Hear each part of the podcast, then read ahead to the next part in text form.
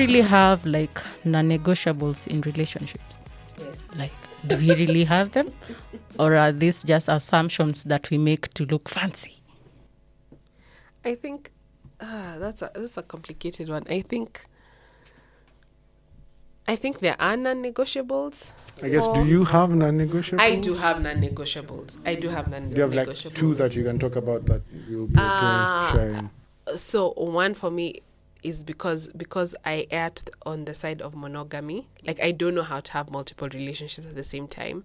So if my partner was to be on the other side of the spectrum, then that for me is a non-negotiable. I just feel like that's not something that I'm willing to to take. Um, and the other one is if that relationship is going to affect my mental health in one way or another. Like if i'm going to to if this person gaslights or uh toys in my emotion with my emotions in a toxic way like i'm out. I can't it's for me it's never that that serious. Those are my two non-negotiables and many others but this is why i'm single.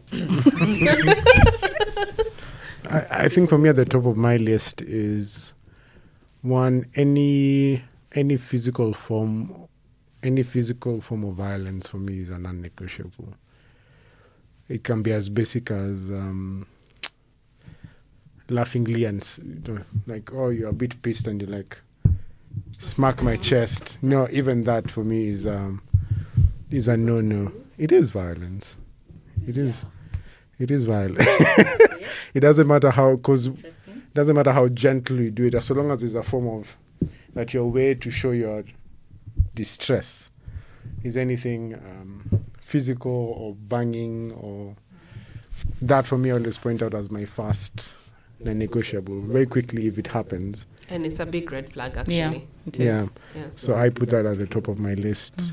Um, I, don't- I don't think I have many. Do you do you feel like we've kind of uh, glorified red flags for so long that we don't know how to identify them anymore? Because then people talk about red flags all the time, but then for some reason, I think for me, the not even glorified red flags. For me, it stems from the non-negotiables. So that if you really know these are like your non-negotiables, like for me, them if it if it's something that is going to mess with my mental health, I'm out. Then if you're a selfish person, I'm out. So these are things that really I look into when I'm like at the top of my mind when I'm getting into a relationship, so that I'm able to spot the red flags. And uh, if I can mention something, because I think I, I don't know, it's probably a all gender thing, but I struggle because both of you have mentioned this idea of mental health, mm-hmm. you know, and I think for me, even though I know any form of violence is um, a non-negotiable for me, I struggle with the emotional one, mm-hmm. and because people talk about when you're in a relationship, there are hard patches, people mm-hmm. say things or you're arguing about things, you know. And people frown on someone who doesn't want to be in that state. It's like, oh, you don't want to tackle, you don't want to go through the hard times. Yeah. So at what point do we define that whatever state, yeah, you know that relationships are not always happy, that you're gonna be at points where things are not you're not agreeing on certain things. At what point do you know that this this is not good for my mental health?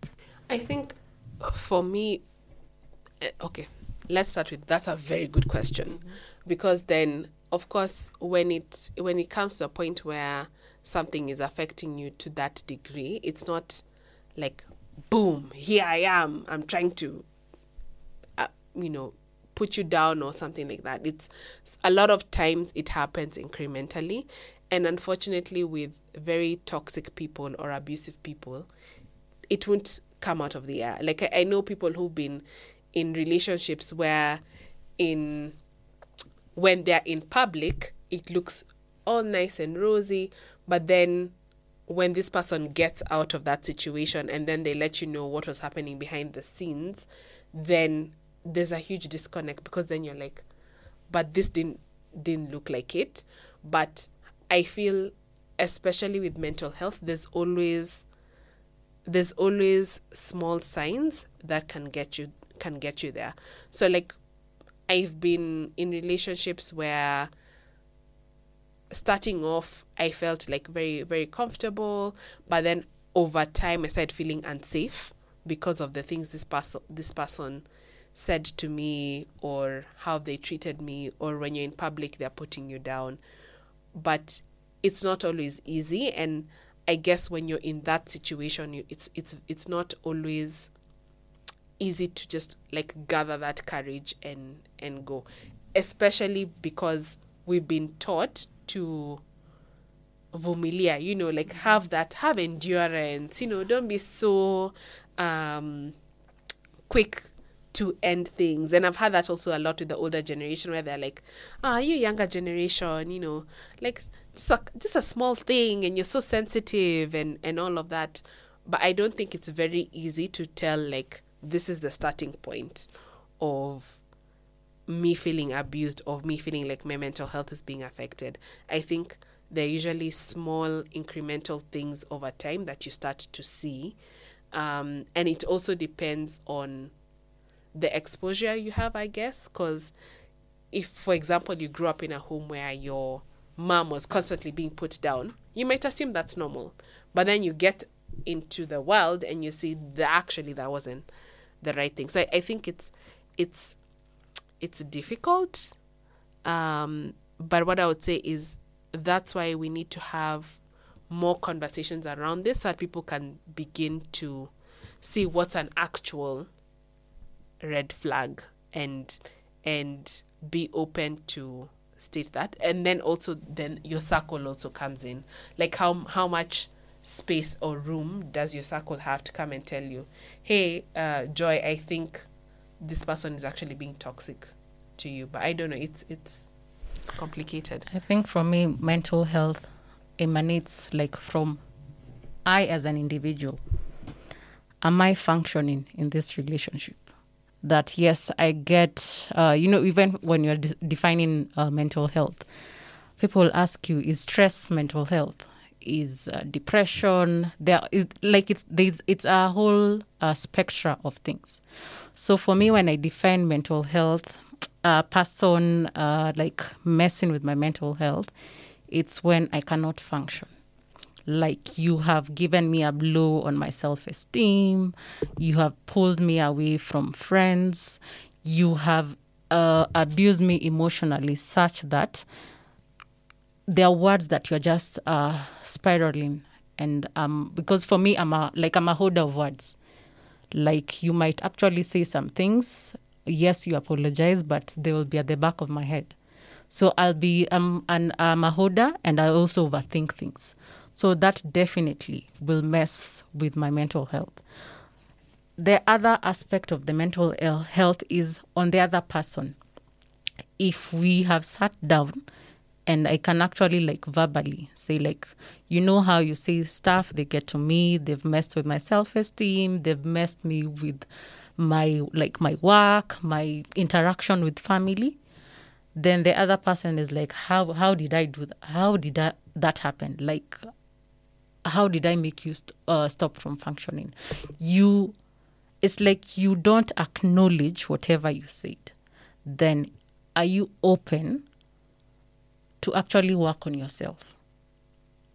Because there are issues I have aired out, and I get the relationships. It's a two a two-way thing and communication and comprehension is important but if i communicate and there's no comprehension then i feel it's time just to say let's just call it quits because for me i consider that selfish because i'm airing out my views but from the other end instead of understanding what i am putting uh, forth you're defensive.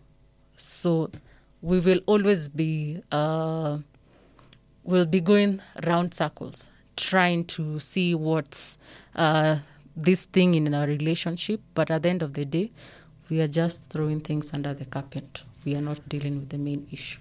So then, how do you negotiate out of such situations because sometimes we we talk about red flags, red flags. Yeah. But we never, and I know there's no perfect answer, Mm-hmm. but how do you negotiate yourself out of that situation? Because you can say, we need to end it. But we all know the word ending is not, it's not the one thing that is so easily Mm-hmm. done. Yeah.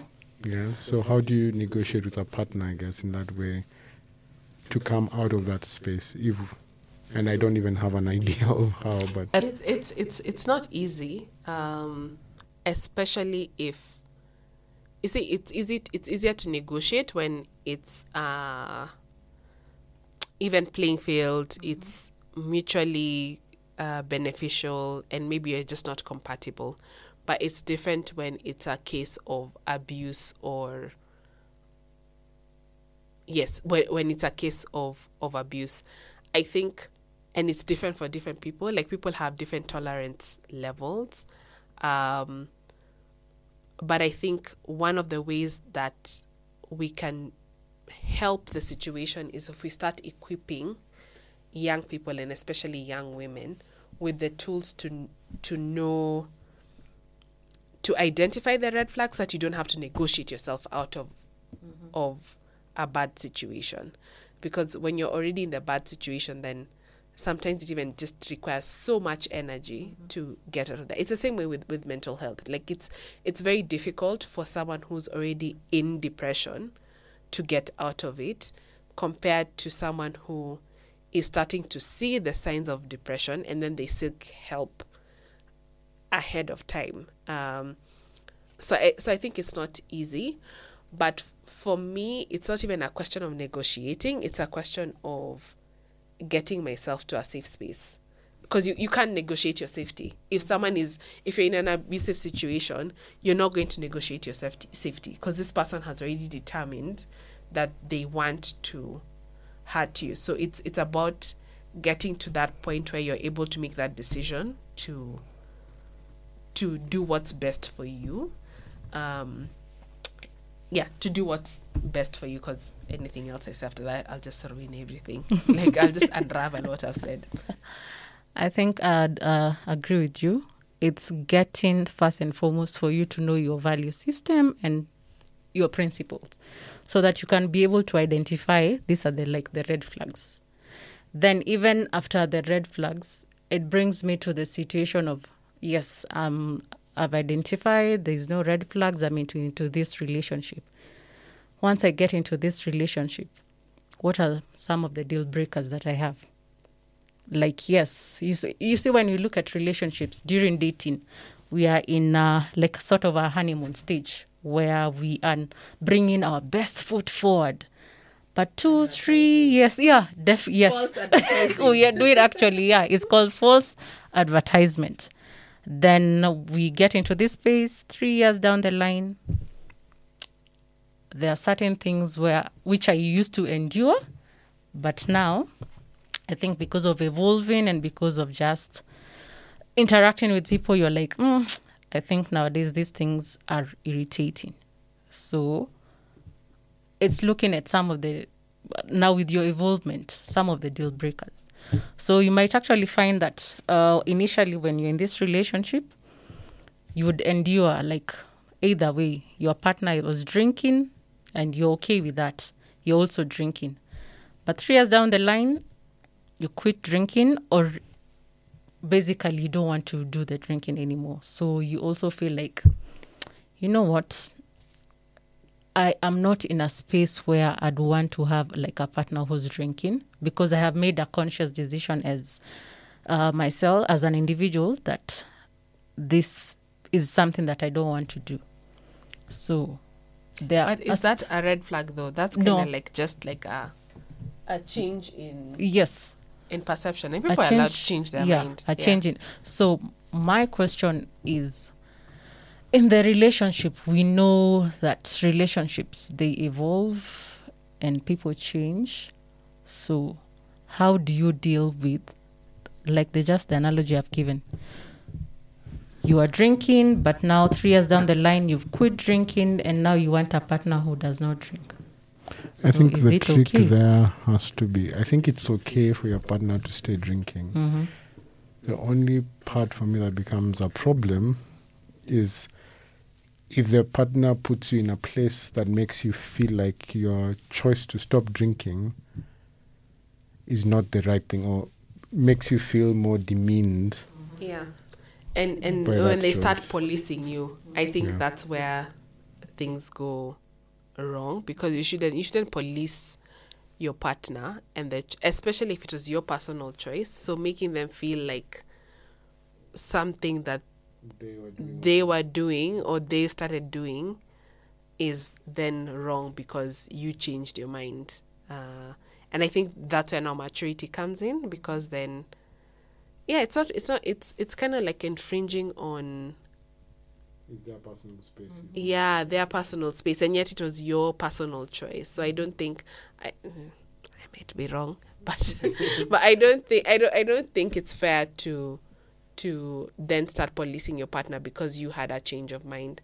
Um, I do think that that's where now communication comes in, and it's really critical to help this person understand why have you chosen this specific path and see is it something that they want to come along with, or is it something that they've chosen to go, you know, to kind of let go. So it still comes down to consent. Like, are they consenting with the status of the relationship as it's moving forward? I get you. I'd want to put a, a salt to the wound. In terms of you've you've gotten into this relationship, and you sort of uh, you're getting into a relationship where you know this guy is drinking, but you don't condone it, but you can still go ahead with this guy, but later on you're like, no, this is something I Sasa can't hiyo do. ni shida yako. now that brings me now to the question not not even to the question just to the aspect of values and relation uh, values and principles. Never negotiate on your values or your relationship just to fit in. It's really important. If you know your value system is wired like this move on sis